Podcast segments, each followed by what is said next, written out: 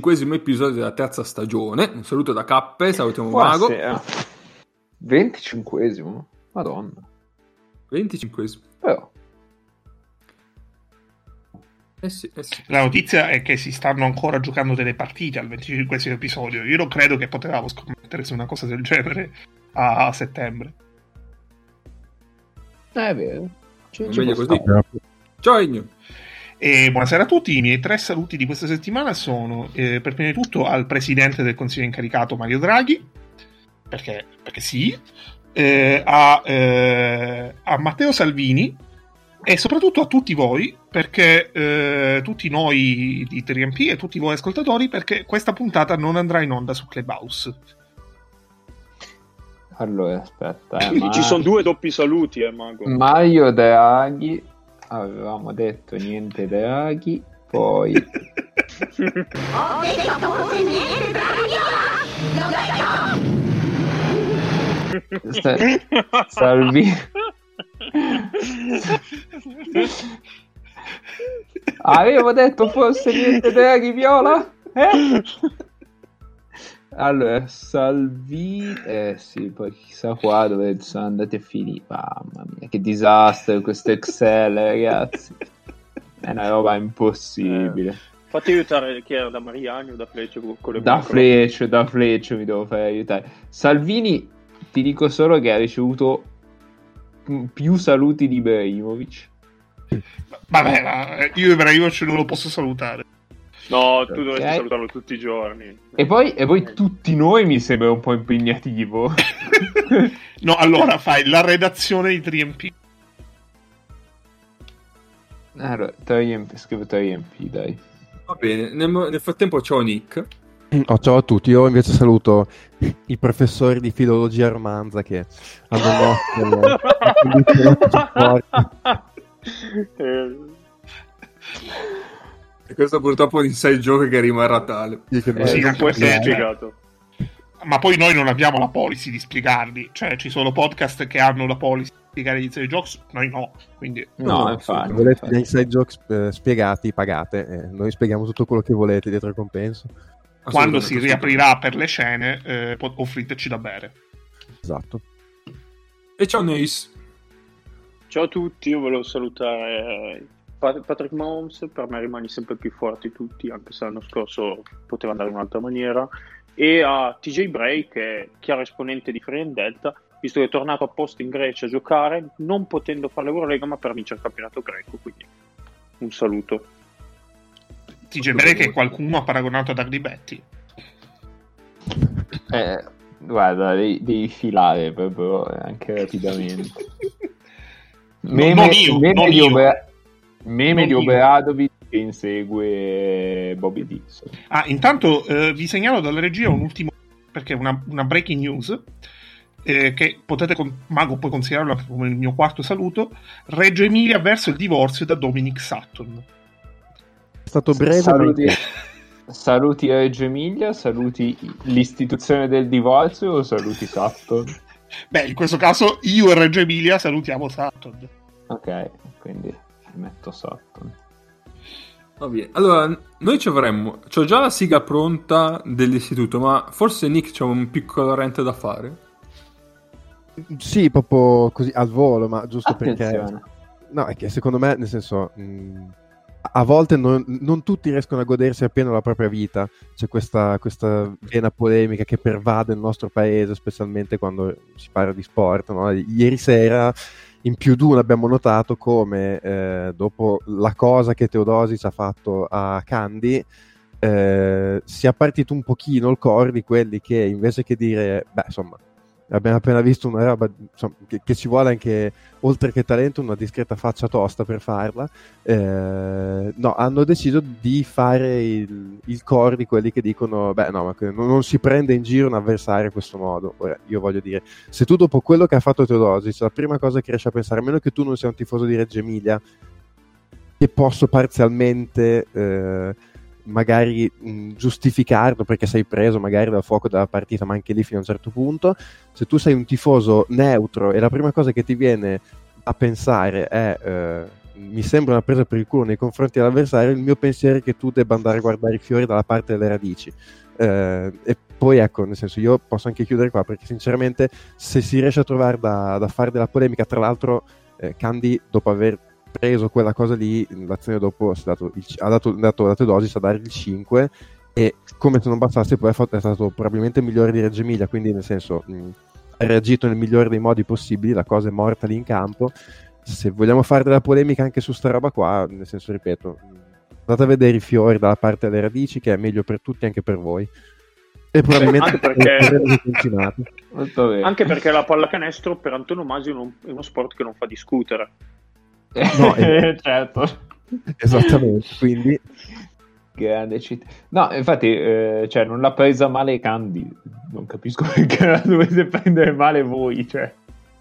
Sì, cioè, non lo so. A me viene in mente un altro, sempre con Teodosis in Supercoppa nel, nel derby d'andata, con la Virtus avanti di 20, alla fine in un contropiede fece una layup di tabellone a Vinsanter, no? E anche lì, ah no, vabbè, se sai le palle, una cosa così non la fai, se c'eri in campo io ti aprivo. Intanto vai in campo tu ad aprire Teodosis se riesci a prenderlo. Poi, cioè, due... Mh, se non si può fare una layup sopra di 20 in un derby a un minuto alla fine perché a mancanza di rispetto in un derby non lo so, cioè di cosa stiamo parlando quindi non lo so, delle, delle volte impazzisco quando leggo sta roba, se l'hai preso eh, stacce stacce, esatto eh, Ma magari io, io vorrei eh, vorrei semplicemente rivolgere una domanda quanti ceffoni vi hanno dato quando eravate piccoli? non abbastanza ok allora posso anche capire. Da qua. No, esatto, esatto. Tra l'altro, se proprio vogliamo andare ad analizzare la cosa, secondo me è anche la cosa migliore che potesse fare Teodosic in quel momento lì. Sono assolutamente d'accordo. Cioè, perché Candy gli chiude la mano destra, lui deve tirare di sinistra, non può incrociare davanti perché non c'è spazio, poteva farsi passare la palla o dietro la sua schiena o dietro la schiena di Candy mi sembra assolutamente la cosa migliore che può fare in quella situazione lì in cui ha chiuso il palleggio. Quindi.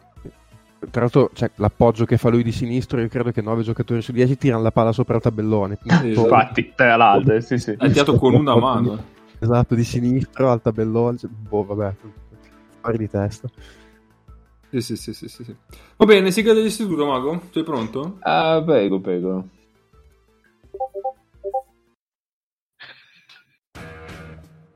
ride prima. No, io non sto ridendo. Ah, ok.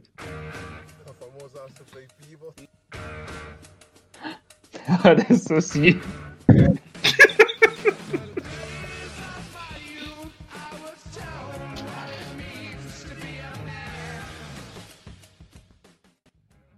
Allora, allora. No, però Mago, scusami per la stagione, eh, la prossima stagione voglio il remix di questa sigla con, la, con l'effetto che inizia con le risate sincoppate di Mago. Sì, si potrà fare, si potrà fare. Um, benvenuti a questo meraviglioso spazio in cui parliamo di asse, parliamo di play, ma soprattutto parliamo di pivot, quelli di una volta, come ci piacciono a noi. Non eh, quelli nani. Mm. come Kyle Hines. Non quelli nani come Kyle Hines.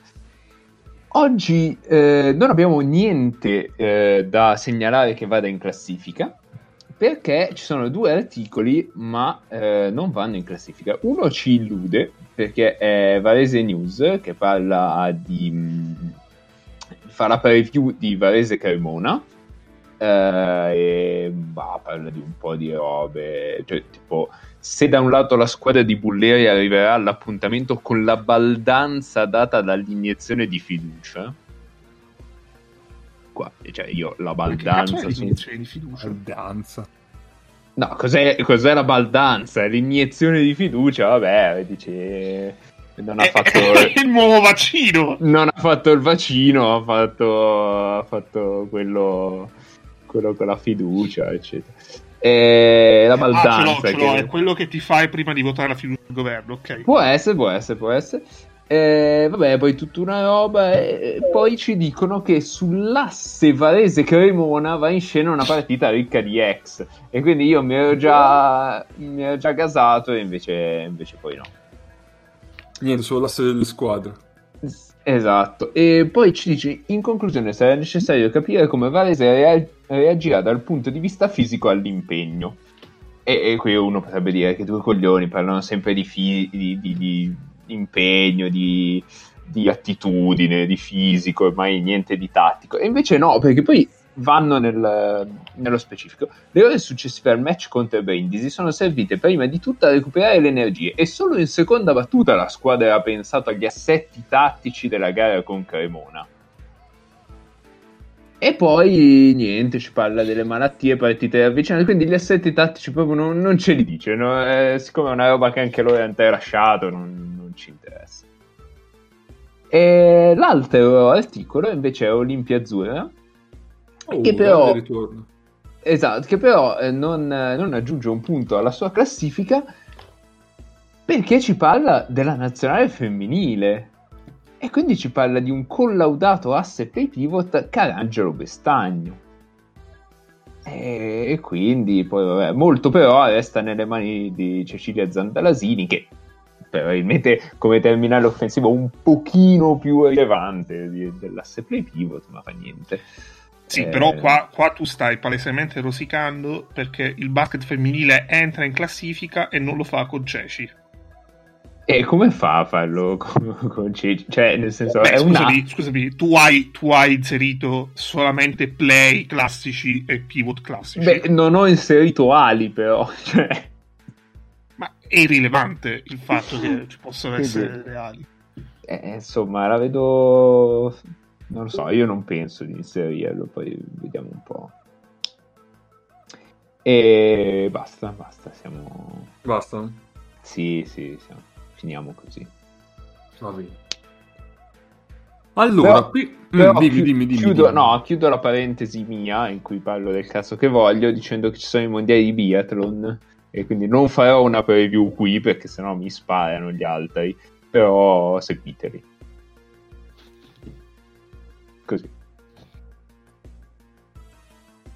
Va bene, allora, prima di passare alle eh, partite viste ad altri argomenti di giornata, eh, abbiamo una domanda dal buon Gabriele che ci chiede, ci aveva chiesto già eh, una settimana fa, una eh, già vecchia di una settimana. Progetto, fin dove può arrivare? Lo vediamo in Eurolega da qualche anno? Ecco, allora, su questa domanda noi ci abbiamo poco poco poco poco da dire. E quindi abbiamo chiesto l'aiuto al bro. E quindi adesso vi lascio l'audio del bro. Poi se qualcuno Uno- di noi vuole aggiungere aggiunge ma adesso Uno a caso, che Sì, esatto, sta roba cioè- non la fa di lavoro, quindi no no assolutamente. un'opinione così. è un'opinione così eh, spassionata e senza senza pensiero ecco. Allora, secondo me l'obiettivo Eurolega per eh, Gabriele Procida è plausibile.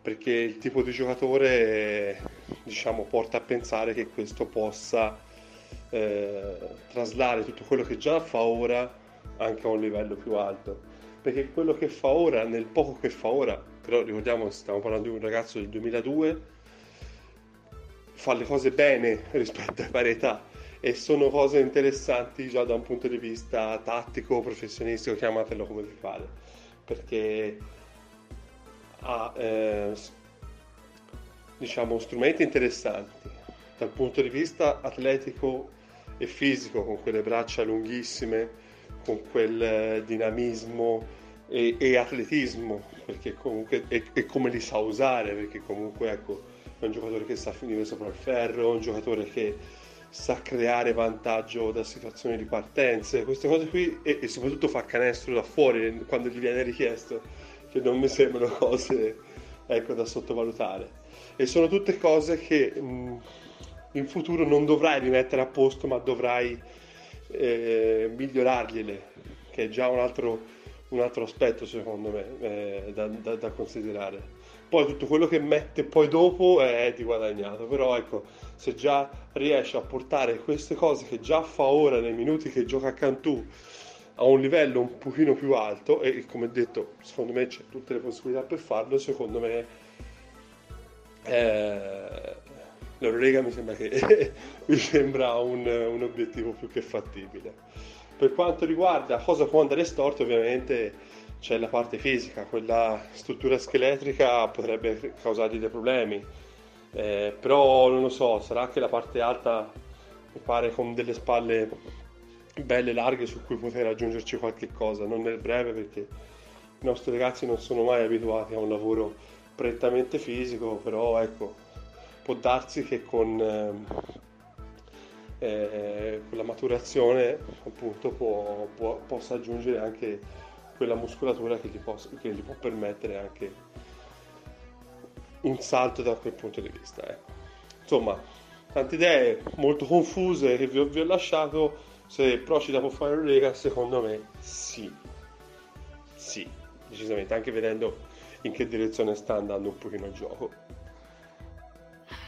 Ok, qualcuno vuole aggiungere qualcosa rispetto a quanto ha detto il bro? Eh, io, eh, esatto, io volevo dire a Mago che a Procida ci vorrei andare. Ecco. Eh... Prossima capitale no. italiana della cultura, eh, 2022. Io... Sì, ma l'anno prossimo non è il 2022, Nice studia. Chissà se chissà se anche Mattia sarà un giocatore che vedremo in Eurolega, eh, che è stata capitale della cultura 2019, credo, giù di lì. No, però, però Matera è europea, quindi se ah. Procida che è italiana lo vediamo in Eurolega. Matera lo vediamo in NBA quantomeno, sì sì. Forse Mantova è capitale, bah che ne so.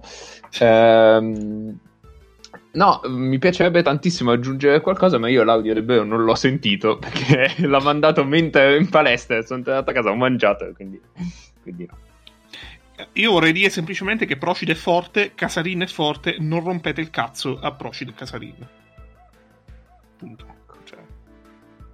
Cioè... No, beh, c'è da aggiungere che entrambi convocati nella lista dei 14 della bolla di Tallinn No, la bolla Italia è l'altra volta. Questa è tipo. Non è Kazan. No. Eh, non mi ricordo. Eh, l'ho letto oggi. Do... Qual è la bolla? Nella Però... bolla della prossima partita della nazionale. Vediamo, vediamo, vediamo. Perm. Perm. Perm. Parma Perm. Quello. Parma, no, Perm. Non c'è. No, no, tra l'altro Casarin non c'è, quindi occhio. C'è spagnolo. No, no, Casarin non c'è, infatti. Cioè, eh, mi ero confuso. Ma poi, poi, sono tre partite, quindi alla fine penso. Comunque, io in una bolla di prosciutto di Palma ci vivrei molto bene, devo dire. Così. Sì, anche perché sei 20 kg, quindi. Cioè... Eh, vabbè, il prosciutto di Palma io lo mangio volentieri. Va bene. Allora, direi di passare quindi alle partite viste. Ma io volevo continuare con questo cazzeggio inoltrato. So, tipo Vabbè, se proprio tipo dobbiamo senza, parlare di basket. Senza giacca, però a plein air. Esatto. Allora, parliamo di basket, va bene. Parliamo di basket, sì, sì, sì. Abbiamo le partite di settimana scorsa eh, erano eh, Fenerbahce Zenit e Buducnos Virtus, ma su questo forse ci mettiamo un punto di domanda, vediamo se il nostro esimio collega bolognese ha colmato sì, sì, il gap. Oh, sì, sì, praticamente colmato. Hai poi colmato. Vuoi, vuoi iniziare quindi o, sì. o, ti lascio ancora due minuti? Allora, prego. Sì, no, no, no, Forse vado così andiamo in ordine temporale, tanto ho guardato al volo adesso due robe, ma ho già capito più o meno l'andazzo qual è stato, avevo visto qualcosina, subodurato qualcosina, ma nel senso l'Eurocup è interessante perché terzo e quarto turno mh, come, come nella Champions del calcio invertono invertono l'ordine di andata e ritorni, quindi vedi le stesse squadre giocare contro due volte in due settimane e per una combinazione di cose nei vari gironi hanno giocato contro quasi sempre le due migliori del girone, così è stato anche per la Virtus col Budusnost. Sono state due vittorie nette per la Virtus, questa del, della settimana scorsa un po' meno netta di quella de, dell'andata, però comunque sono abbastanza senza troppa storia, nel senso che è stata una partita ad alto punteggio dove in realtà se vedi la partita al Budusnos non dici ha fatto una brutta partita perché ha fatto 90 punti e in attacco ha fatto la sua partita anche perché Virtus in particolare Teodosic e Markovic non è che si sono troppo impegnati a difendere ma perché davanti hanno fatto più o meno quello che hanno voluto eh, la Virtus ha messo in crisi il Budusnos con le situazioni rapide per Teodosic la Virtus ha tanti giochi eh, con cui trova tiri e punti da Teodosic nei, nei primissimi secondi dell'azione. un'uscita da un blocco, una finta di blocco che diventa un elevator, una, il pick and roll in transizione giocato in mezzo al campo, tutte situazioni dove Teodosis esce con un minimo di vantaggio, mette i piedi a posto in un secondo, era una serata dove faceva canestro e il Budusunos in attacco faceva il suo e il problema è che poi magari ci metteva, non so, 15 secondi per costruire un canestro, andava di là e in 6-7 secondi prendeva un canestro a due, una triplo, un canestro e fallo, perché poi quando ti sbilanci Teodosis butta la palla sotto a Gamble e Hunter, arrivano i canestri e nel momento in cui il Budusunos in attacco andava a 1000 all'ora, la Virtus è andata a più 10 e, e, e lì anche moralmente è un po' finita la partita perché perché Budusunos cioè, si è reso conto che per quanto facesse canestri in attacco dietro non riusciva a mettere un freno da nessuna parte e sì che hanno Reed che è un signor difensore dell'area ma cioè, si vedeva arrivare veramente gente da tutte le parti e, e obiettivamente insomma la Virtus ha fatto 99 punti la Virtus in questa eh, scusami, scusami sì. hai detto letteralmente? Letteralmente, ho detto letteralmente, incredibile. Esatto, letteralmente. sì. Eh, pure di sentire, di specializzarmi sui letteralmente, sono, però effettivamente aveva gente da tutte le parti, qui ci potrebbe anche stare. Eh, ho, ho, pamponati letteralmente che non ho sentito oggi nel secondo tempo. E, ehm, e, e, niente, a quel punto insomma la Virtus in, in questa Eurocup ha fatto mi pare 98, 99, 90 e 86 punti. Sta giocando con una fiducia in attacco anche contro le buone difese perché eh, Sedevite e Buduznos sono delle buone difese eh, ha un ritmo e una fiducia in, uh, in Eurocup in questo momento che ripeto per, per, la milionesima volta onestamente la pongo in una pista avanti a tutti. Tra l'altro in questa partita qua dopo 5 minuti si è fatto male Bedinelli eh, che ha avuto un problema muscolare salterà tra l'altro la Coppa Italia. Però in compenso sono entrati in partita molto bene come non facevano da un po' di tempo di Begovic a basso eh, hanno dato sia in attacco che in difesa, hanno tirato il 100% dal campo tutte e due mi sembra, e hanno dato tanto anche in difesa, quindi cioè, è stata una partita, non dico perfetta perché difensivamente la Virtus è stata lontana dalla perfezione, però in trasferta fai 100 punti, dando spesso l'impressione di giocare abbastanza sul velluto, non, non potresti chiedere di più, eh, hai già il passaggio del turno matematico, se vinci eh, non la prossima, all'ultima eh, ti giochi il primo posto matematico col sede vita, eh, ma potrebbe già arrivare anche la prossima settimana al primo posto matematico, quindi insomma, qua la Virtus in Cup è, è credo tra l'altro credo tra l'altro che la Virtus vincendo la prossima, cioè dovrei fare un conto, mm-hmm. sarebbe sicura anche perdendo l'ultima nel girone, di avere il fattore campo per, tutta, per tutti i playoff. Perché tu hai il fattore campo in Eurocup se mm. hai più vittorie nell'arco della competizione. Dipende però perché nel, allora adesso perché, perché Kazan, è 4-0 pure lei ma Kazan ha fatto sì. tipo 8-2 al primo turno ok 6-4 ha fatto Kazan eh esatto. allora meglio ancora però la Virtus in realtà credo che la prossima giochi contro Burghi in casa. Però oggi si sta giocando ancora al primo posto col Sedevita che è 3-1. Quindi teoricamente se il Sedevita vince la prossima col Buducnost e poi all'ultima ribalta la differenza canestri con la Virtus, è primo il Sedevita, una cosa che non credo succederà, sono sincero, però mh, c'è, c'è, teoricamente questa per quello che Kazzani in questo eh, momento se, se, se la Virtus perde la differenza canestri, sì. Eh, cioè, dovrebbe vincere di 15 eh, eh, se devito. Sì, sì, Però... no, appunto, no, dico, c'è solo per la matematica, teoricamente la Virtus non è ancora prima. Mentre Kazan invece credo che sia già matematicamente prima nel suo girone. Però arriverebbe seconda del girone, ma avrebbe più vittorie della prima del girone dall'altra parte. Eh, sì, cioè, come, come vittorie complessive nella competizione, quindi non so come funzionerebbe in quel caso. No, allora, eh, per quanto riguarda i quarti di finale, funziona solo semifinali e finali. Sì, prima e seconda, okay. sì, esatto. Sì, sì, okay. sì. sì, sì, sì. Sì, diciamo che la Virtus con quello che è successo nel girone di Badalona, con Badalona che ha perso il, eh, il, come si dice, lo scontro diretto con Monaco, in questo momento l'ipotesi più probabile è che si trovi quarti, semifinale, finale, eh, Badalona, Kazan, Monaco, che probabilmente è il cammino peggiore per arrivare in fondo, però in questo momento è facile che vada a finire così. Okay. Oh, a me sembra che siate Valencia l'anno che, che vince la finale con l'Alba. Sì, sì, ma nettamente. Tra l'altro in- adesso dovrebbe rientrare Paiola, non so se già in Coppa Italia o subito dopo, che tra l'altro è rinnovato fino al 2025. E... No, cioè nel senso... Quando vi lascerà per andare in NBA. Esattamente, a dominare il mondo. E... Cioè, la Virtus oggettivamente a livello di squadra cioè, non c'è tantissimo da dire, ma in generale in questi due anni guardavo l'anno scorso, ha finito 30 vinte, 8 perse, quest'anno mi pare che sia 32-6, una cosa del genere, insomma, in qua oggettivamente. Ecco, quello che mh, attendo volentieri la Coppa Italia, perché la Virtus in questi due anni, vuoi anche un po' per la situazione della pandemia, tante partite importanti non ha giocate, quelle che ha giocato tendenzialmente le ha perse. E, um, a, a, proprio importanti nel senso che erano scontri diretti o ci si giocava qualcosa. Mi viene in mente l'Intercontinentale, la Coppa Italia dell'anno scorso, la finale di Supercoppa con Milano, eh, quindi diciamo i test secchi che sono poi quelli che alla fine decideranno il giudizio sulla tua stagione per l'opinione pubblica, sono quelli ovviamente più attesi. Diciamolo Nick, questo complotto della pandemia anti-virtus è stato così, eh? anti-Virtus e anti-Efes, perché mi sembra che anche. Ataman sull'argomento sia bello carico. Cioè, eh, quindi perché... virus anti-Virtus, potremmo dire. Decisamente. sì, vabbè, Ataman. Segniamo, segniamo. Ma scusa, Ataman non ha sfruttato questa pandemia per comprare Torino, no? Fire. Quindi... Beh, vabbè, eh, Ataman Torino è una storia molto ridere che fa, che fa ridere ma anche pensare. Sì, ah, scusate, so, una cosa. Non so pensare colleghi, cosa. Sì.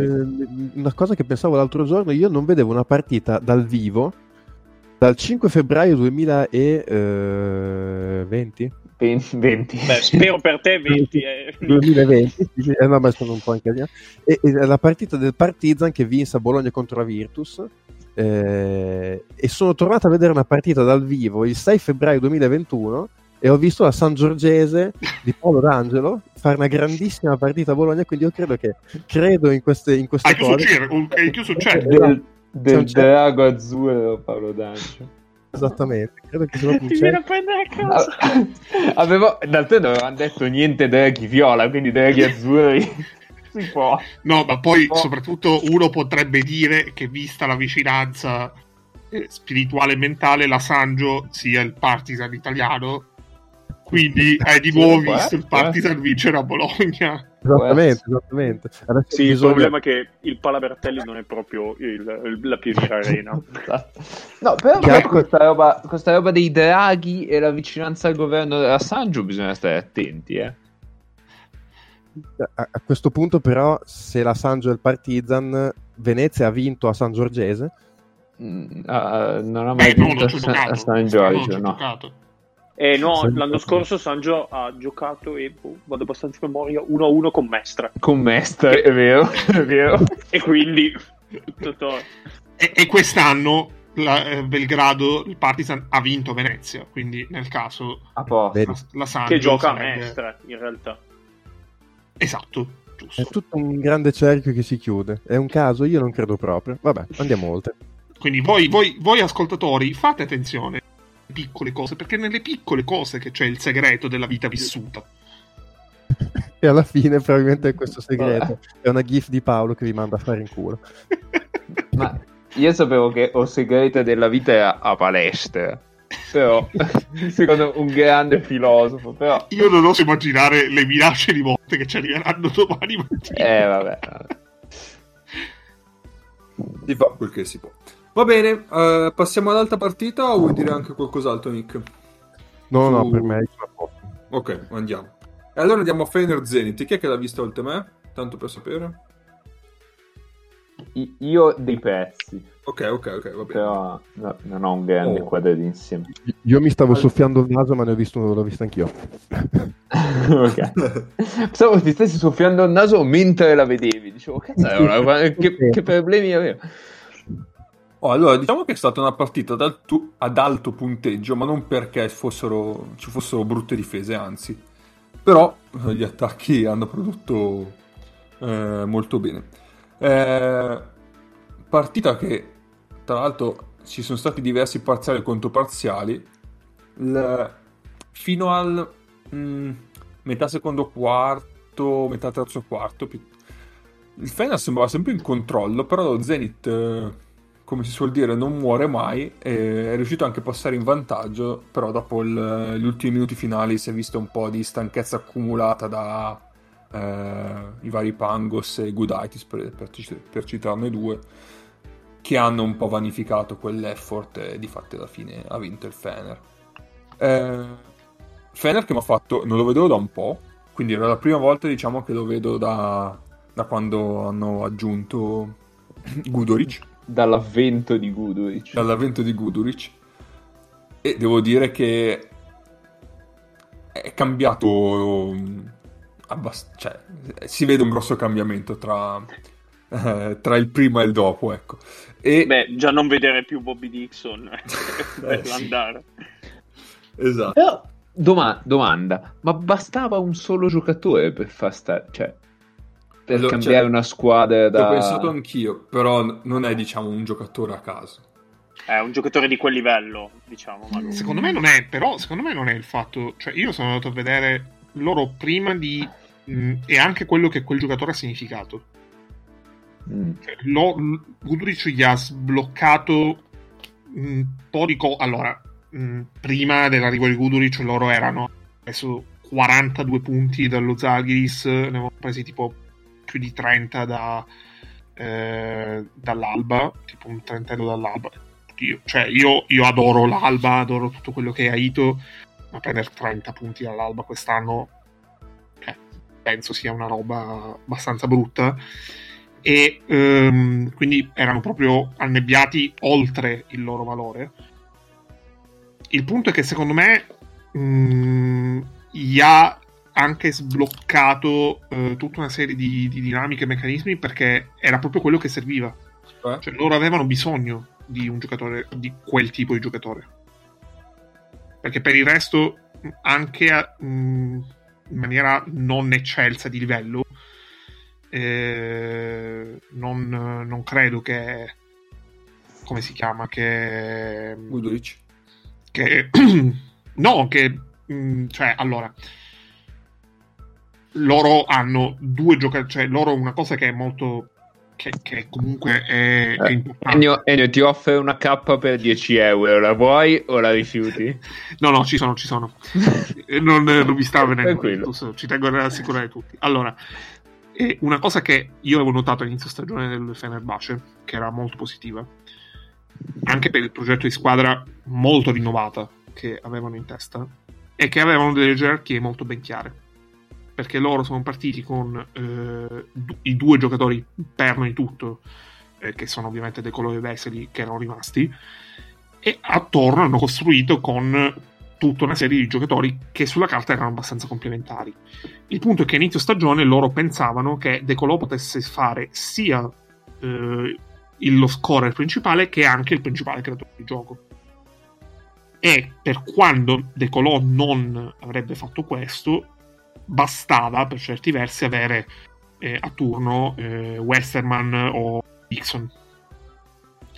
Si sono accorti che, che no, poi in realtà loro non avevano preso solo Vudic, perché prima di prendere Vudic loro avevano anche preso Alex Perez.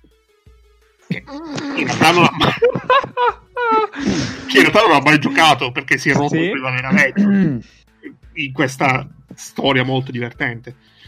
Quello che secondo me Gudulic li ha sbloccati è che oltre a essere il giocatore giusto al momento giusto, mh, a inizio stagione la scommessa che avevano fatto era, aveva funzionato dal punto di vista di Decolò, ma solamente dal punto, cioè lato ovviamente creatore, perché Decolò non può fare pentole coperchi e l'avevamo già visto l'anno scorso.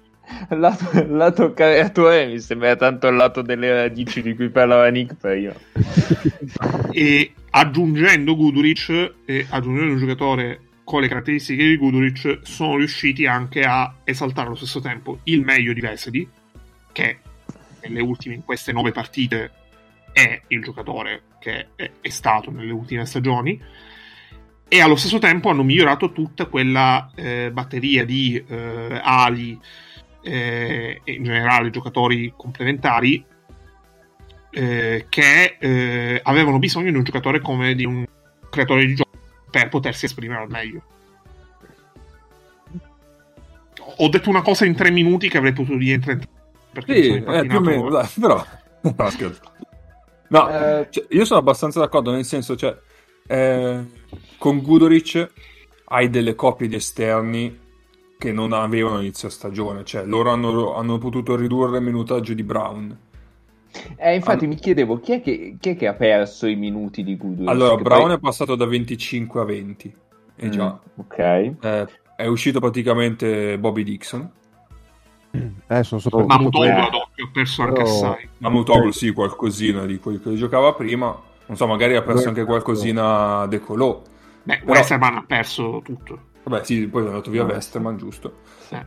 Però adesso c'è comunque tra le coppie esterni, eh, nel momento in cui tu hai eh, De Colò e Guduric, non solo hai due creatori finalizzatori complementari in attacco, ma hai anche uno che si può spendere benissimo in difesa. Anche se comunque De Colò, eh, cioè io nell'ultima partita, quella contro lo Zenit, si è sbattuto abbastanza in difesa. Cioè marca- ha marcato anche Pangos in più riprese. Non ha fatto malissimo. Certo, poi lui appena si perde una... Il problema suo è quando poi fanno quegli show aggressivi sul pick and roll, cambia e va contro il lungo e lì... e poi lì è, lì è, proprio passivo, eh. Sì, esatto, c'è stata un'azione che dopo il cambio il lungo l'ha spinto un po', ha fatto 700 passi, è uscito dal campo, è stato lì a vedere l'azione fuori dal campo.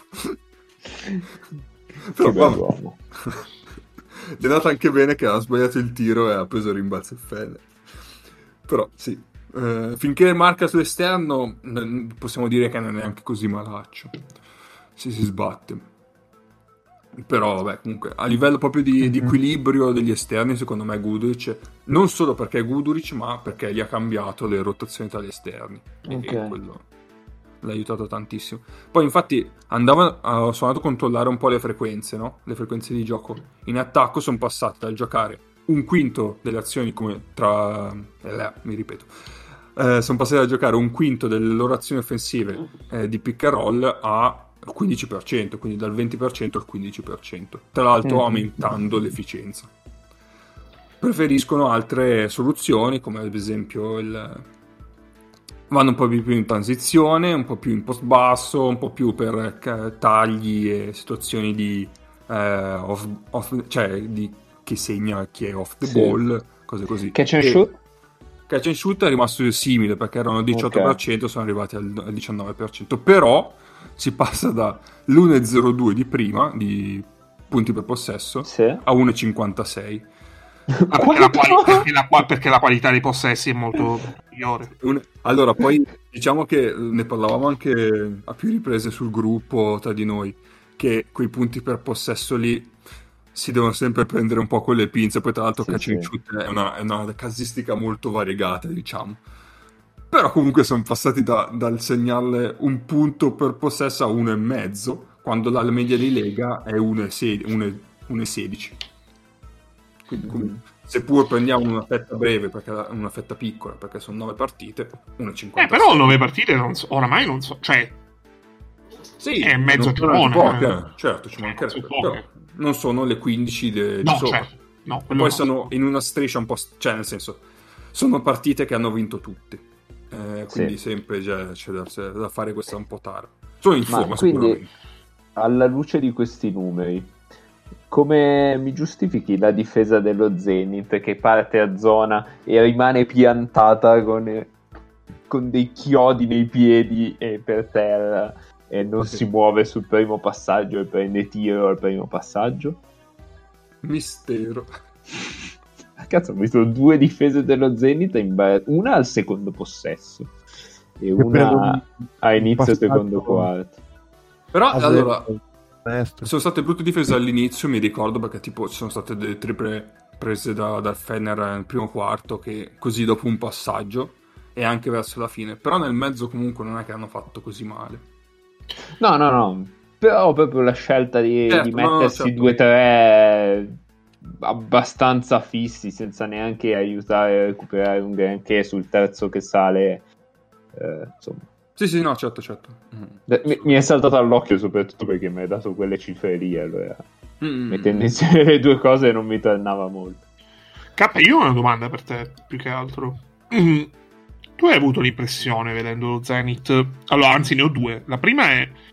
è hai avuto l'impressione che, che lo Zenith riuscisse comunque sempre a trovare il bando della matassa a, un, attaccando, producendo a giochi rotti? Cioè che comunque riuscisse in qualche modo a trovare spesso canestro pur quando eh, la difesa avversaria... Quanti? 84? Cioè, nel senso... Uh... Mi devo ricordare quali, quali, erano i giochi rotti. Che non ci ho fatto caso, quindi non, non ce l'avevo in presente. Ok, l'altra invece è, è, una cosa che io ci riflettevo in altre partite che ho visto del Fener. Non ho visto uh, Fener Zenith, purtroppo. E la domanda... Il dubbio che mi viene è se il, uno dei motivi per cui eh, Guduric è stato tanto importante per, per il Fener da questo arrivo è perché eh, Kokoskov può, può, usare Guduric e De Colò come in nazionale usava Dragic e Doncic. Yeah. Sì, ovviamente con le, le dovutissime Come proporzioni, però...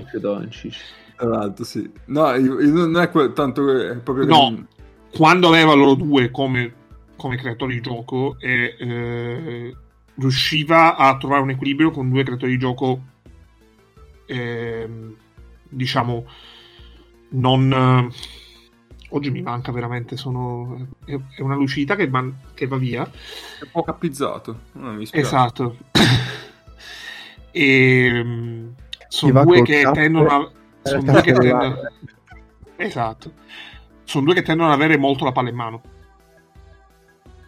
Insieme in campo allo stesso tempo e attorno metti tre giocatori che, eh, che però nel loro caso tu puoi dire nel Fener fai fatica a trovare un, un Randolph per esempio. Ma secondo me di Goodrich non è nemmeno così tanto vero che, che, ha così tanto palla in mano.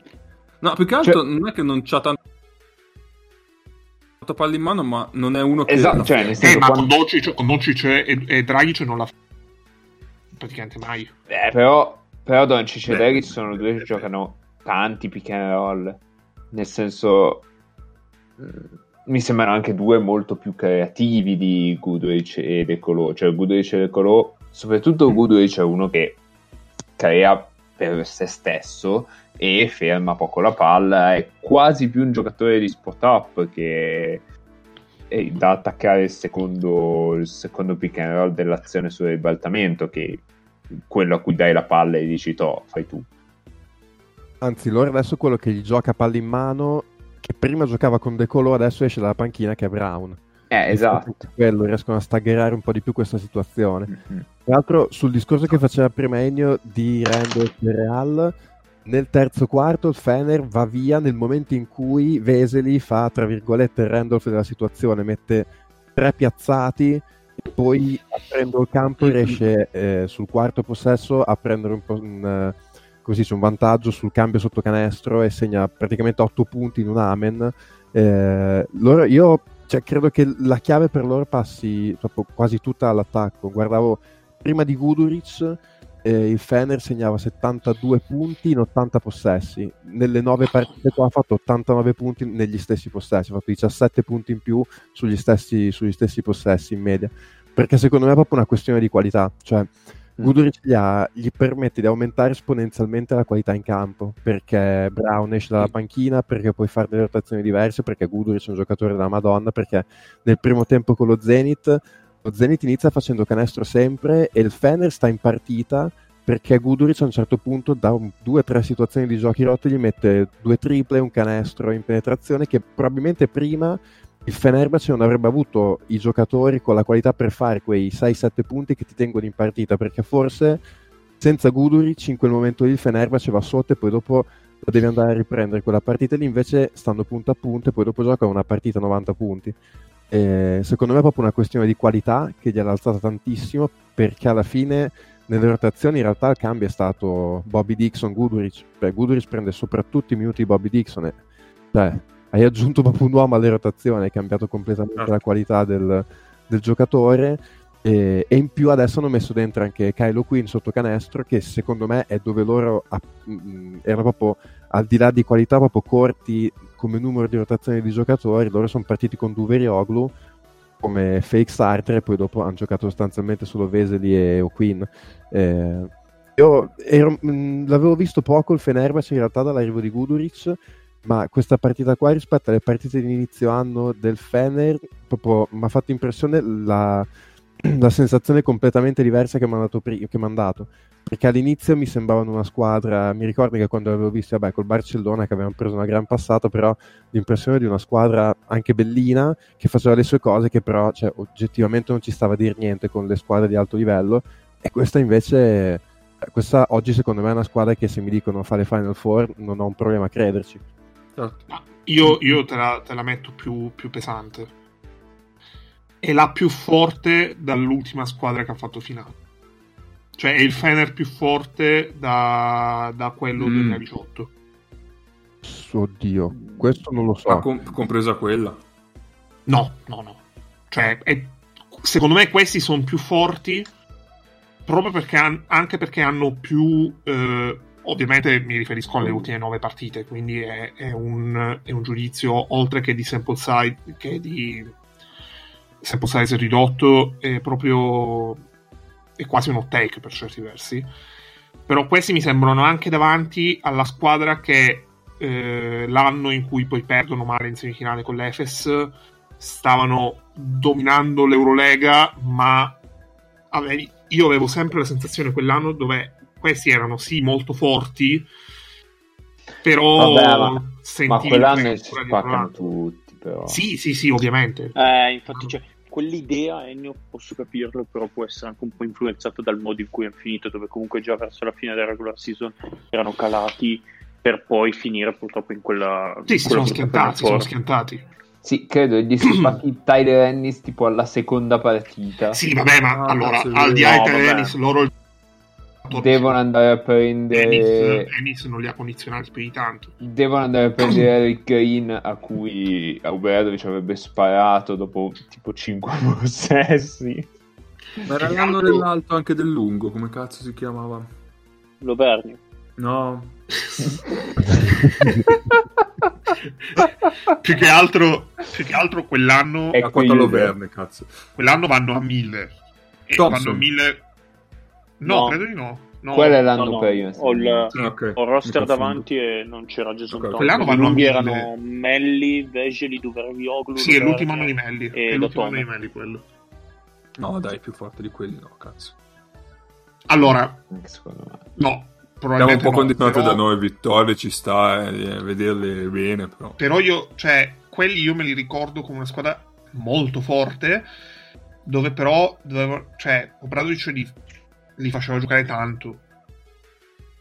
Cioè, ruotavano poco, cioè, non a quanto ti aspetti ruoti una squadra che, che, sta, che sta lì Oh, guarda che guarda che quell'anno giocava Sinanguler secondo me.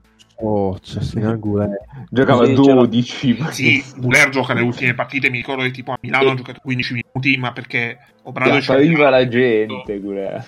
Obradovic a Milano eh, la penultima è venuto che se avesse potuto convocare Neis avrebbe convocato Neis. Beh, cazzo, sì io lo convocherei. Non ne sono così convinto. Ah, sì, sì, un 3 con, con la gara Uruguagia.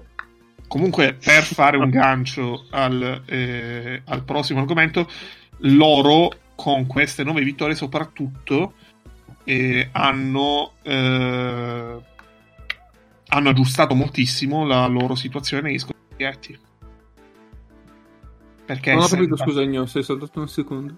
No, dicevo che eh, per fare un gancio anche al prossimo argomento, in realtà loro con queste nove vittorie, essendo partiti 5-10, avevano una situazione di scontri diretti abbastanza drammatica e in realtà l'hanno aggiustata tantissimo.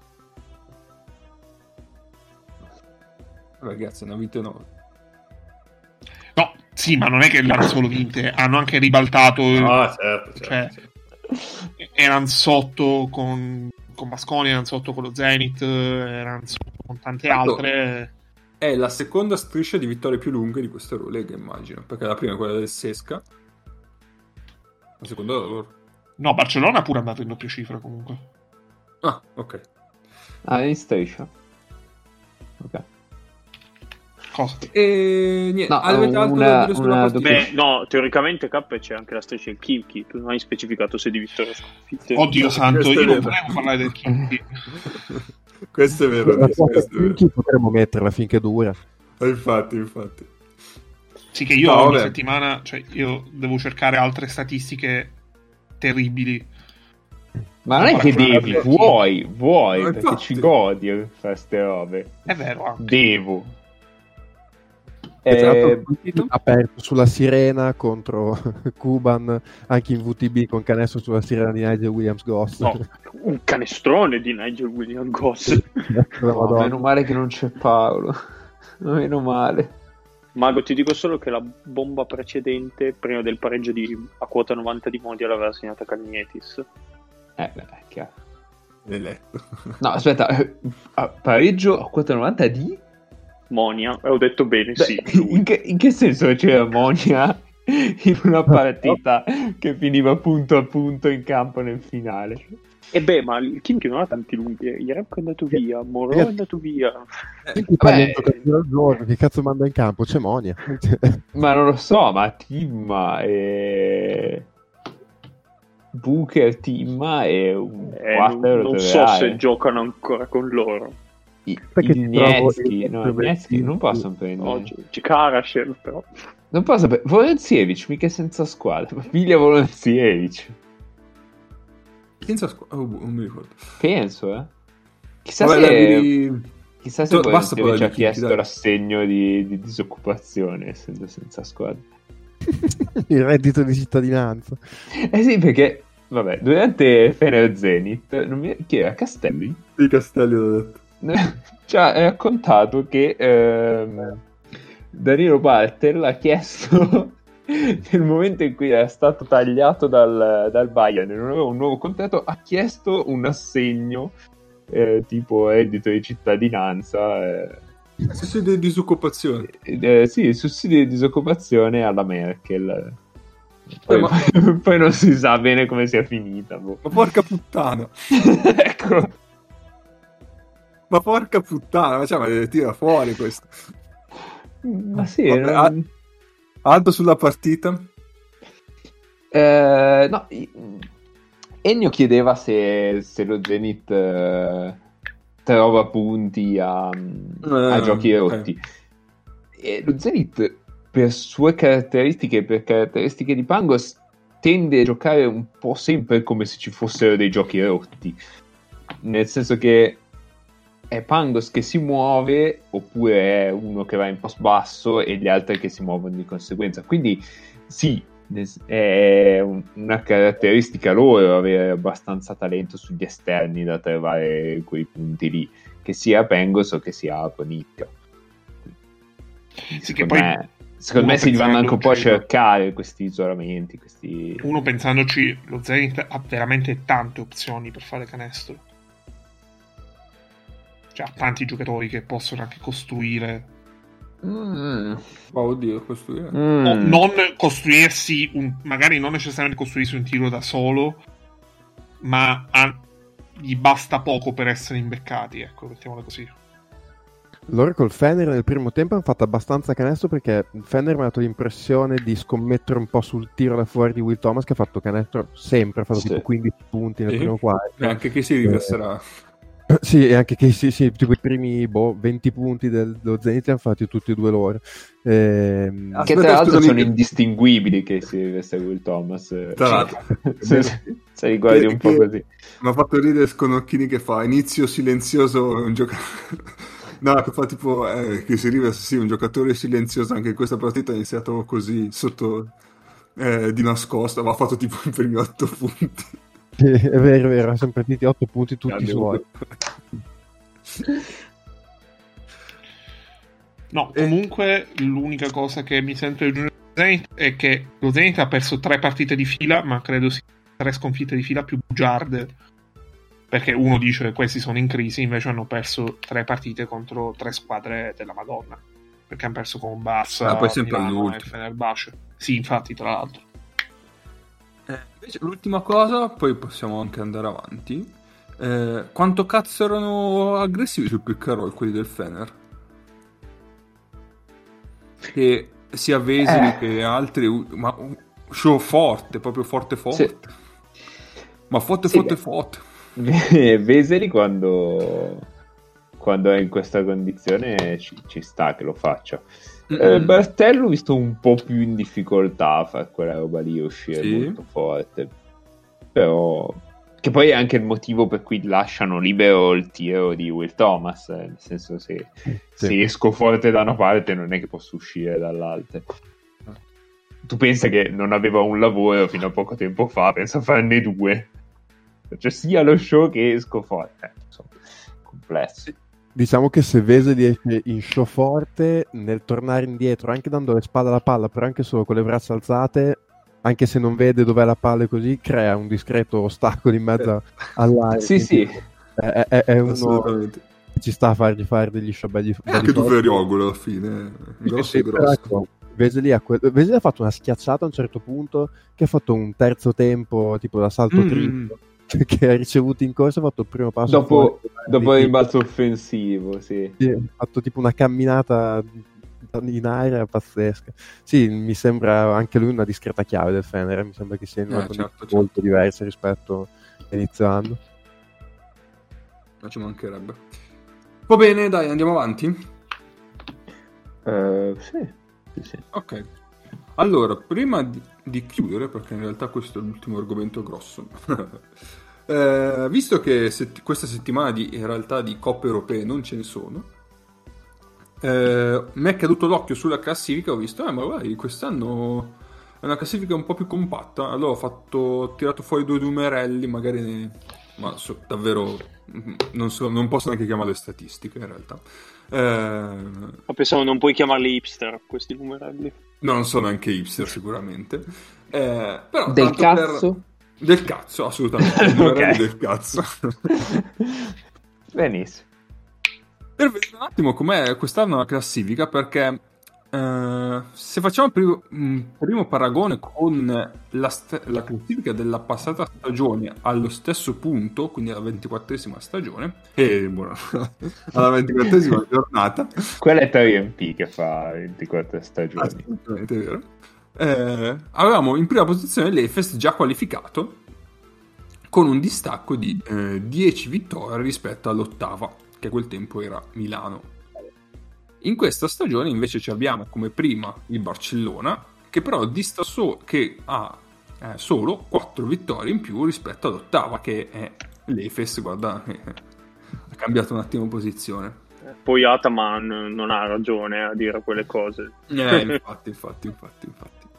E tra l'altro, se guardi il gruppone che c'è tra, diciamo, la sesta e la, eh, la quattordicesima, perché alla fine la Svel è meno 3 dalla zona playoff, hai ben... quante sono? 9 squadre. Quindi ci abbiamo... Opla. 14... eh, scritto di fianco, buonanotte. 14 squadre che eh, tranquillamente possono giocarsi un posto nei playoff. Chi più chi meno. Poi tra l'altro mi ricordo che anche settimana scorsa dicevo sì, vabbè. Io direi 15 comunque. Eh, forse 15. anche Perché se metti la Svel, metti anche il Pana. Ma ci può anche Il stare. Pana, il Pana ha una partita in meno e le stesse sconfitte della Svel. Ah, tra l'altro, tra l'altro, è vero, è vero, è vero. Sì, sì, sì, assolutamente. E 22 tra l'altro... punti. Ho fa- l'ho fatta così a mente, eh, è una classifica anche facile. Quanti neretti aspetta? 22. 22 Pana? Pana e... No, scusa. Eh, sbagliato. Eh, Mago, No, no, no, cannato, cannato. come ho cannato. 22? Eh, infatti. 32, più di 32. 22. Ah, 32. ok. Eh, eh. 32 Pana, 34 euro. Aspetta. Eh. Dicevo, tra l'altro mi ricordo che settimana scorsa dicevo sì, fa- probabilmente solo Fenerba- eh, sì, buonanotte, Barcellona e Sesca hanno la i primi due posti assicurati. Adesso il Sesca praticamente si ritroverà a giocare senza James, Milutinov e qualcun altro forse. Iliad. No, no, no, no, ho detto una cagata. Sei fortunato Schengelia, no? Sì, tocco. E anche Schengelia. Mm. E, e, quindi c'è anche lì forse qualche filotto di sconfitte se lo fa anche il Sesca. E... Ma possiamo dire che le due più forti ci hanno avuto una discreta sfiga, sfiga con infortuni vari e hanno deciso tutto sommato di non andare, anzi senza tutto sommato hanno deciso di non andare sul mercato perché non mi sembra che abbiano aggiunto ah perché tu, perché tu Eric lo consideri nullo mago? Eric? Chi è che ha aggiunto quello no no me lo, me lo sono perso seriamente No, sì, ancora non giocatori da Basconia. Ancora non l'hanno annunciato. Mm-mm. Un altro. Cioè un altro ex Basconia, madonna santa. E, e la versione, fatevi... come, si dice, come si dice mercato col post-it in, in russo? Non lo so, ma fatevi un reparto scouting, cioè non è che possiamo fare noi il lavoro per tutti quanti. che è sta roba? Vabbè. No, secondo me il GM di, del, del CSK è tipo il meme di Mr. Bean che copia da quello che sta scrivendo e che impersonifica il, il Basconia. Eh, eh, sì, sì. Ma più che altro manco puoi dire che eh, il Basconia li fa entrare in Europa e poi il CSK li prende perché il CSK non è in Europa, quindi... Dai, dai. Eh, guarda, allora posso consigliargli. Aspetta, sto guardando ex Basconi. Tego Splitter potrebbero firmare. Eh, Stanko Barac, stessa stagione, eh, 2008-2009, o Teletovic, nel caso non sia diventato un enorme ciccione. Perché invece Splitter, che allena adesso. Ma se, vi, se vi rubano Chiago, un grande lampione? Due mani della Madonna. E vabbè, Diop non lo vuole neanche sua madre, penso, quindi avrebbero Fall e vabbè. Ce ne faremo no. una ragione. Diop Bolomboy non ti piacerebbe come coppia? Scola possono firmare, Scola, che, è, che è un lungo ex ex Basconia. Beh, quindi diciamo che mh, anche per via del covid probabilmente perché la stagione un po' condizionata lo è un po' per gli infortuni comunque abbiamo una lotta playoff che sicuramente è una delle diciamo, possiamo sprecare un aggettivo avvincente del, da quando c'è l'Eurolega a gruppo sì. unico. Sì sì. E non possiamo neanche tanto parlare di livellamento verso il basso delle squadre. Verso il basso no ma forse verso il medio sì Rispetto all'anno scorso, diciamo, abbiamo perso, tra virgolette, Real e Efes, che bene o male l'anno scorso, se vi ricordate, le prime quattro posizioni erano abbastanza chiuse. Sì. Sì, il Maccabi si era qualificato appena prima del, della chiusura di tutto. Esatto. Sì. Maccabi e... era 19-9. Esatto e quelle vittorie lì si sono spalmate un po' su squadre anche a sorpresa perché alla fine c'è questo gruppone, no? Cioè adesso tolte Barça e Fesca da Milano fino a Valencia anche volendo, c'è questo gruppone di mm. otto squadre dove si sono spalmate un po' con le vittorie e, e secondo me l'equilibrio ci sta nel senso che tu hai lì in mezzo in questo gruppone sono anche Real e Efes che insomma si stanno un po' barcamenando il Fener di cui abbiamo parlato poi ci sono tutta una serie di squadre che eh, non, non sono pensate no, per ammazzare la stagione regolare e quindi chiaramente hanno un po' di alti e bassi quella certo. forse che aveva un po' di aspettative in più ma un discorso anche di, di percorso di crescita così forse era Milano ma probabilmente Milano al terzo posto e forse anche un po' in over performance rispetto a quello che erano le loro aspettative e quindi ci sta nel senso che hai squadre che vadano un po' su un po' giù però oggettivamente vedere chi resterà fuori dal suo gruppone è interessante perché mm-hmm. volendo tredicesimo c'è il Maccabi che mh, cioè, non mi meraviglierei se a un certo punto facesse in, in piccolo quello che sta facendo il Fenerbahce adesso cioè se il Maccabi infila al momento buono trova un attimo la quadratura eh, è, è comunque a tre partite dall'ottavo posto assolutamente e sì. ha due partite in meno, credo, perché il Maccabi ne ha diverse da recuperare. Sì, non ne ha due, ne ha due. Il Maccabi è virtualmente decimo. perché Esatto. è una Però ce n'ha una contro l'Efes e l'altra contro il Kinky probabilmente. Vabbè, una... Sì, sì, sì. Eh, Cioè il. Valencia che a un certo punto... Giocare Kimchi è come giocare contro Roma in questo momento. Più o meno, ragazzi. Due punti e... Però c'è la c'è la possibilità, c'è la possibilità che ti caghi che, che magari il Kimchi contro di te tiri fuori la partita che ti batte. Quello è sempre... Eh, il quello è Bayern ha sempre- rischiato, eh. il Bayern ha vinto praticamente all'ultimo possesso. Tra l'altro, il Bayern è in un momento di flessione, eh, non solo in Eurocup, e in Eurocup, in Eurolega. Eh, Anche- però ha vinto a Mosca. Sì, quello è vero. Però con... c'è, c'è tanto, c'è tanto- tipo lo stesso Valencia che fino a, un cer- fino a non tanto tempo fa insomma sembrava quasi lock no? Cioè, per, per i playoff Eh, oggi dopo Valencia- e- no, Valencia secondo Vale- me va, va giù. Va giù, va giù. Eh, no, Valencia esatto. si è fatto male Dublevic e non è rientrato come quello dei primi due mesi di stagione e sta patendo il fatto che andando giù Dublevic ci si aspettava che uno come Derek Williams potesse salire di tono in realtà non ha fatto quello step Mm, invece Prepelic si è un attimino normalizzato dove magari dopo cos'è, le prime quattro partite 5 massimo non aveva fatto chissà che appunto qualcuno alzava già qualche sopracciglio invece poi dopo era aveva tirato fuori delle ottime prestazioni ora si è un po' normalizzato secondo me poi aiuta anche nel complesso generale un po' come dicevamo che tipo nessuno ha ammazzato la stagione regolare e poi c'è una come il Kimchi che ha regalato vittoria a tutti Sai, sai qual è il vero problema? È che nessuno ha ammazzato l'Overgne. Perché se lo avessero steso, cioè, vedevi lì davanti lo Jalgiris con 5 sconfitte, e invece no. No, allora, io ho fatto Sì. un po' i, ca- i numerelli tratti, che non sono numerelli particolarmente Xer, sono i record di vittorie. E Quindi del All- cazzo anche questi.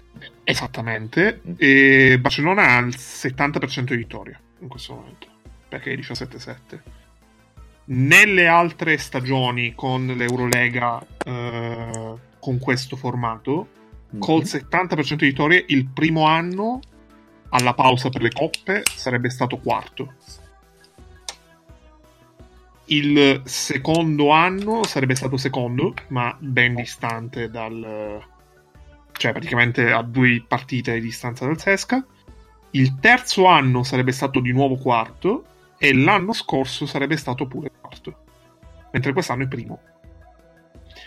Quindi questo è il discorso di Barcellona, ma in realtà quello che c'è sempre stato nelle scorse stagioni, che a questo punto della stagione non necessariamente c'è una squadra che ammazzava l'Eurolega, perché comunque per dire Real eh, il primo anno, Sesca il secondo, eh, Sesca il secondo erano arrivate alla pausa con, eh, con 5 sconfitte in 22 partite, che non sono tante, ma non sono nemmeno pochissime, perché poi tu vai a vedere le ultime due stagioni, Fener prima ed Efes l'anno scorso invece sono tre sconfitte in, in 22 e 24 e quello invece è molto più impressionante come cosa.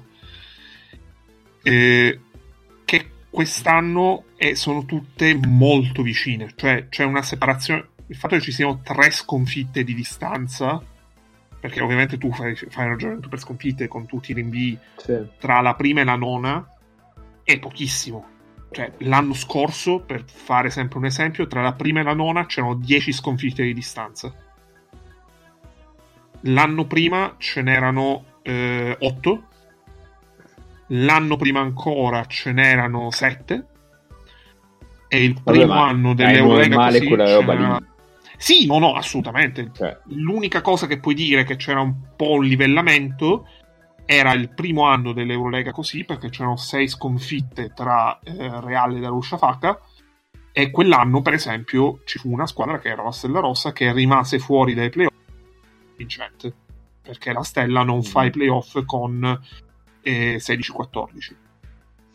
Eh, sì, però, cioè, il primo anno è, è un po' particolare perché dovevano tutti capire come Esatto, fare. esatto, quindi, come si gestisce. Esatto.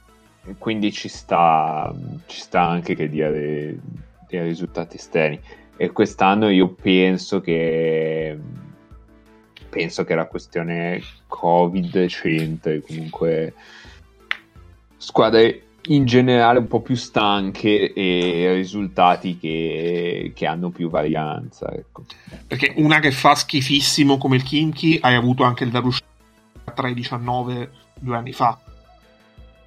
Kimchi è 2.21, alla fine siamo lì, non è che c'è questa grande differenza. Mm-hmm. Eh, forse tu... c'è la differenza che pagano un giocatore 2 milioni. Eh sì, quello, quello che è non solo un giocatore, cioè, 3 milioni, fai... non 3 milioni, ecco. Perfetto. Se fai il confronto del monte ingaggi, probabilmente viene un Anzi, forse, forse, non lo pagano nemmeno. E... No, il punto più che altro è che tu la, la grossa anomalia quest'anno è che tu hai eh, uno Jalgiris che è 13-10 e che è nono in questo momento. 13-10 è tanto. Beh, è una grossa anomalia perché cioè tu che ora, ci con 13-10 cioè, me l'avessi detto vedi... all'inizio anno e ti avrei detto 13 arance e 10 albicocche. Tu vedi le, le, prime, le prime 9 e dici ok 6 di queste 9 te le potevi immaginare comunque inizio stagione che si sarebbe giocato i playoff.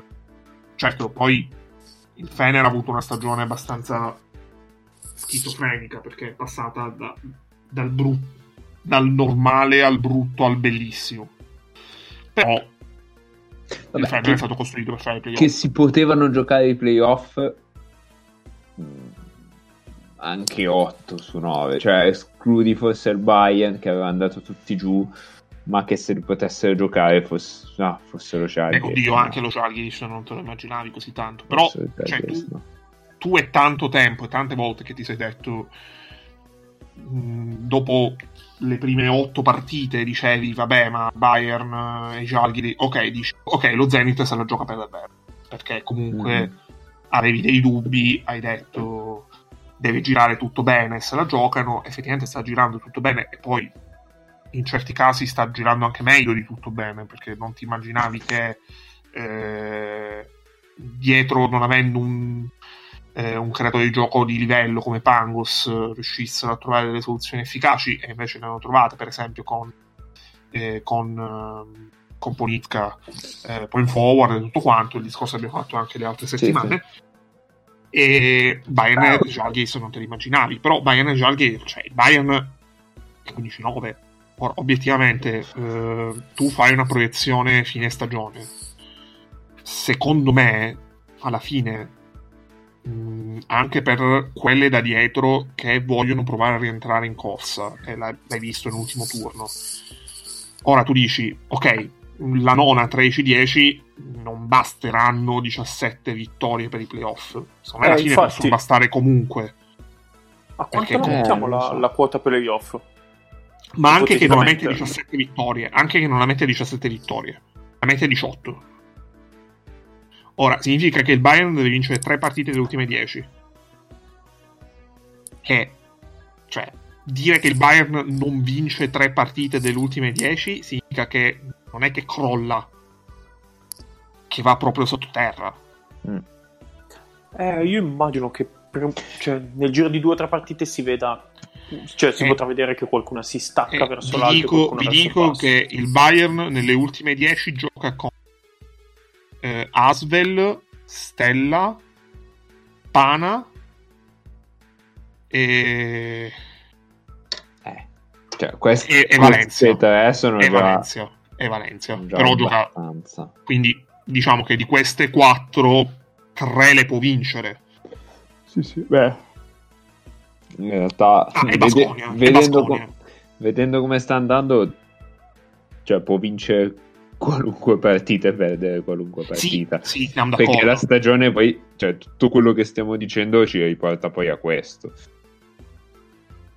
Che, che partite sicure non, non ce ne sono, ma neanche partite da, da 70-30 quasi. Sì, infatti, però quando tu vedi comunque un discorso, cioè vedi con chi devono giocare, vedi con chi devono giocare, vedi che eh, loro partono, eh, che hanno lo scontro diretto davanti con praticamente tutte quelle che le stanno dietro, a parte lo Jalgiris, eh, che, con cui ha, comunque hanno perso di uno all'andata. Eh, Però poi hanno, hanno lo scontro diretto davanti non, con voleva- tutte. non volevamo, eh, non volevamo, siamo stati costretti. Quindi cioè, è veramente difficile pensare che questi non lo facciano. Cioè, devono veramente. È un crollo. Se tu vai a vedere le classifiche degli anni scorsi, eh, vedi le squadre che erano a questo punto della stagione con un record paragonabile eh, a quello del Bayern, hanno tutte fatto i playoff. Tutte. Cioè la squadra che... Eh, però avevano più più margine sulla nona, quindi conta fino a un certo punto. Eh, ma fino a un certo punto, perché se tu vedi adesso è una partita e mezza sulla. Eh, Eh no. Perché dai, ti, dai, ti a faccio un 15, esempio, no, ti faccio un a esempio. no, no, 15-9 no. al- a 15-9 dopo 24 partite, mica agli anni scorsi mica c'avevano una partita e mezza sulla nona, dai. Vero, vero, Eh. però se tu vai a vedere due anni fa, per esempio, eh, due anni fa tu hai eh, l'Olympiakos che è 12-10 e dici ok, 12-10 è, è diverso, però Ok, sopra l'Olympiakos hai Barcellona che è 13-9 ok. e la nona è 11-11, quindi sono comunque due partite. La Mhm. nona fa i playoff facile perché è Barcellona. E cioè la quinta fa i playoff facile perché è Barcellona e, e la sesta l'Olympiacos non li fa. Che è 12-10. ok. E chiude nelle ultime l'Olympiacos nelle ultime 8 perché erano 8 in quel caso dopo la pausa e fa 3-5. Che in proporzione è cioè il Bayern fa 3-5, l'equivalente di 3-5 nelle ultime eh, che fa ultime 10, 4-6. Che fa 4-6 e 4-6 significa che chiude a 19 vittorie e a 19 vittorie obiettivamente entri cioè io veramente mi rifiuto Eh, di- però, però hai detto l'Olimpiakos era 12-10. sì cioè era messo peggio Vabbè, però 12-10 non è 15-9. eh. no però è una se comunque se ragioni su questa classifica loro hanno una partita e mezzo Cioè- di vantaggio Sì, sì, però 12-10 in, questo, in questa classifica qua sei decimo, eh.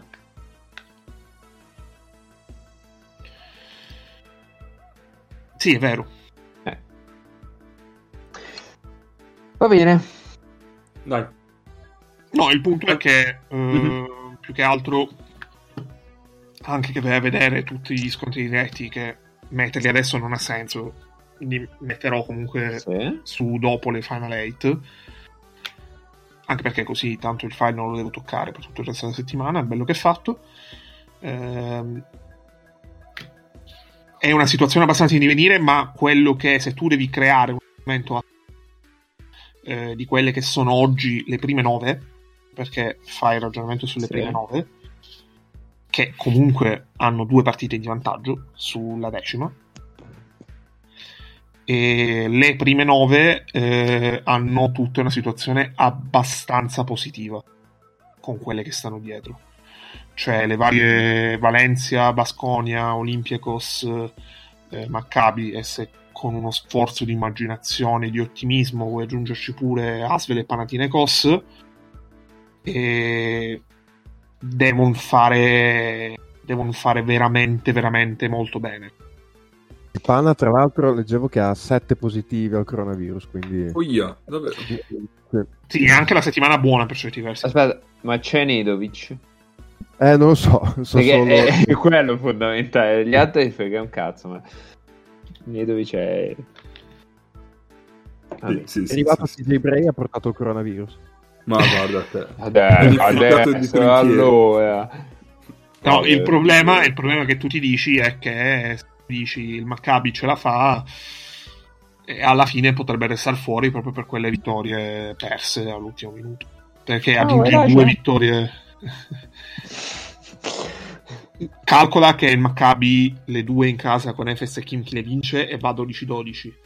No, no, Alla ma... fine la differenza del Maccabi è che se il Maccabi oggi è 14-10 siamo tranquilli e, e va facile. Ma la Siccome domanda oggi è... sono 12-12 so- davanti corrono e loro camminano passo svelto e non è detto che basti. Chi ha perso col Kimchi? Col Kimchi hanno perso lo Zenith e la Stella e? Rossa. Ah. La Stella Rossa no, però lo Zenith deve stare in occhio perché restare fuori perché hai perso il derby col Kimchi sarebbe brutto. Però lo Zenith... Che onta nel caso. Io chiudo con una, con una pillola che è molto curiosa. Allora, eh, il, Kimchi, il Kimchi ha perso le due partite con il Fenerbahce con uno scarto totale di 43 punti. Mm, vabbè. Le due partite con lo Jalgiris con uno scarto totale di 41 punti. Mm, ok. Le due partite con l'Efes con uno scarto totale di 67 punti. Le... È complicato, eh? cioè vuol dire che devi perdere di 30. Beh, ma di 30 sembra... a, al ritorno stavano prendendo 40, no? O mi, sì, mi confondo? Sì, ha preso 39 al ritorno e 36 mm. all'andata. Eh e ah, devo ancora giocare i ritorni con Milano, Real e Zesca, che sono seconda, terza e quarta in questo momento, ma lo scarto cumulato delle tre partite con Milano, Zesca e Real è 27 punti. Cioè, hanno preso 27 punti in tre partite. Di 9, o sbaglio? Le ha perse tutte di 9, tutte e tre di 9, sì. Che bello. Pulizia di numeri. Qualcuno sì, è, è meraviglioso. Non, non, ha nessun senso la stagione. Eh, Va bene. Dai, allora. Beh, le partite da vedere sono quelle della Coppa Esatto. no, non è detto. Cioè, Varese Fortitudo domenica pomeriggio. Bravo Ennio. Le partite da vedere sono quelle della Coppa Italia perché non c'è nient'altro. Derby esatto. dei Niente, non mettiamo anche la sigla del, delle partite da vedere perché sapete già. Cioè, in pace ministro. Assolutamente, assolutamente. Parece Quindi... fortitudo il duello tra le, scu- le, squadre, l'ultima squadra vincitrice dello scudetto nel millennio e la prima squadra vincitrice nel terzo millennio le partite da vedere sono quelle della Coppa Italia perché non c'è nient'altro. Nient'altro. E va bene, quindi nient'altro direi che possiamo anche concludere. Certo. Va bene, allora ci sentiamo la settimana prossima, parleremo ovviamente di Coppa Italia. Quindi guardatela anche voi. No, pronostico secco, chi vince? No, che pronostico secco. Chi vince e chi fa finale, ecco, ah. dai. Va- Varese vince a fortitudo finale. allora, allora, Milano vince in finale su Pesaro. Becco il tabellone, te lo dico. Uh, Tortona vince su Forlì. Eh, tu ritirati. Ah, Milano Trieste, vince, Trieste vince su Reggio. Bello. Sarebbe la vittoria dello sport. Esatto. Van Blue che si iscrive all'ultimo secondo con eh, Trieste. Io, io credo che in Lega si ammazzino lo scenario. finale, finale Atalanta-Juventus. Due, perché Gasperini le finali non... Eh, sì.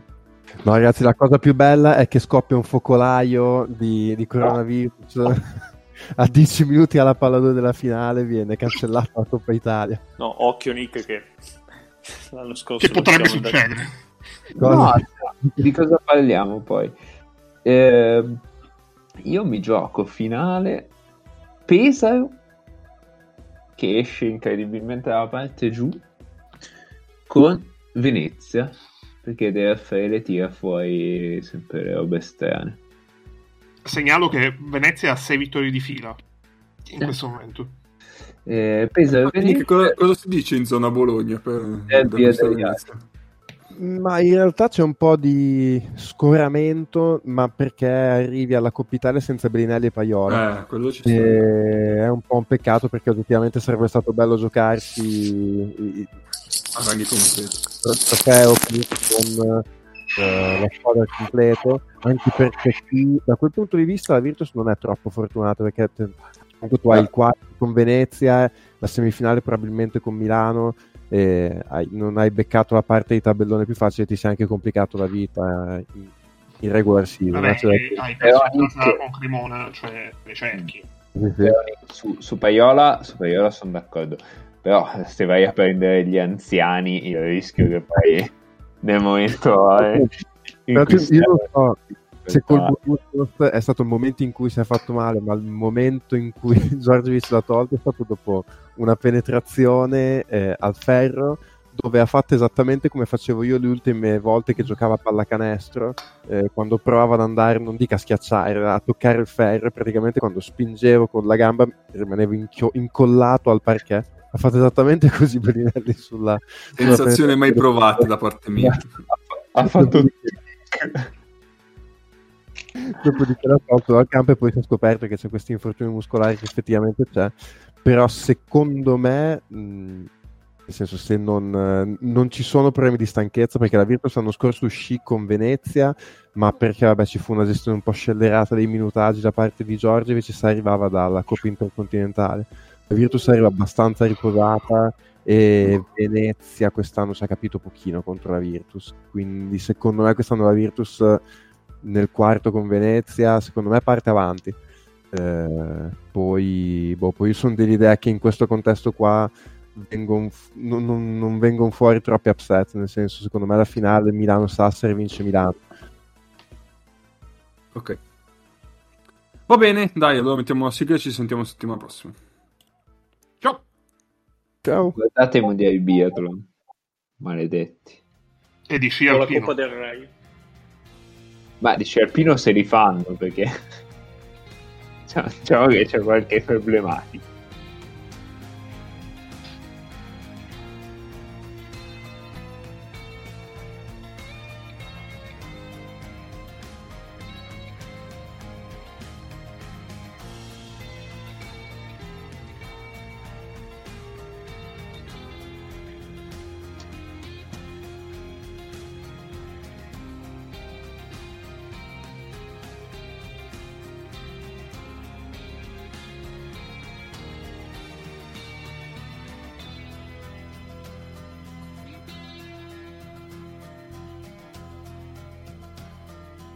Audio fatto. Ah, Faccio... volevo sentirlo. si sentirà domani. Prego, lascialo il Bruno. Lo potremmo usare come stacchetto per tante esatto. cose.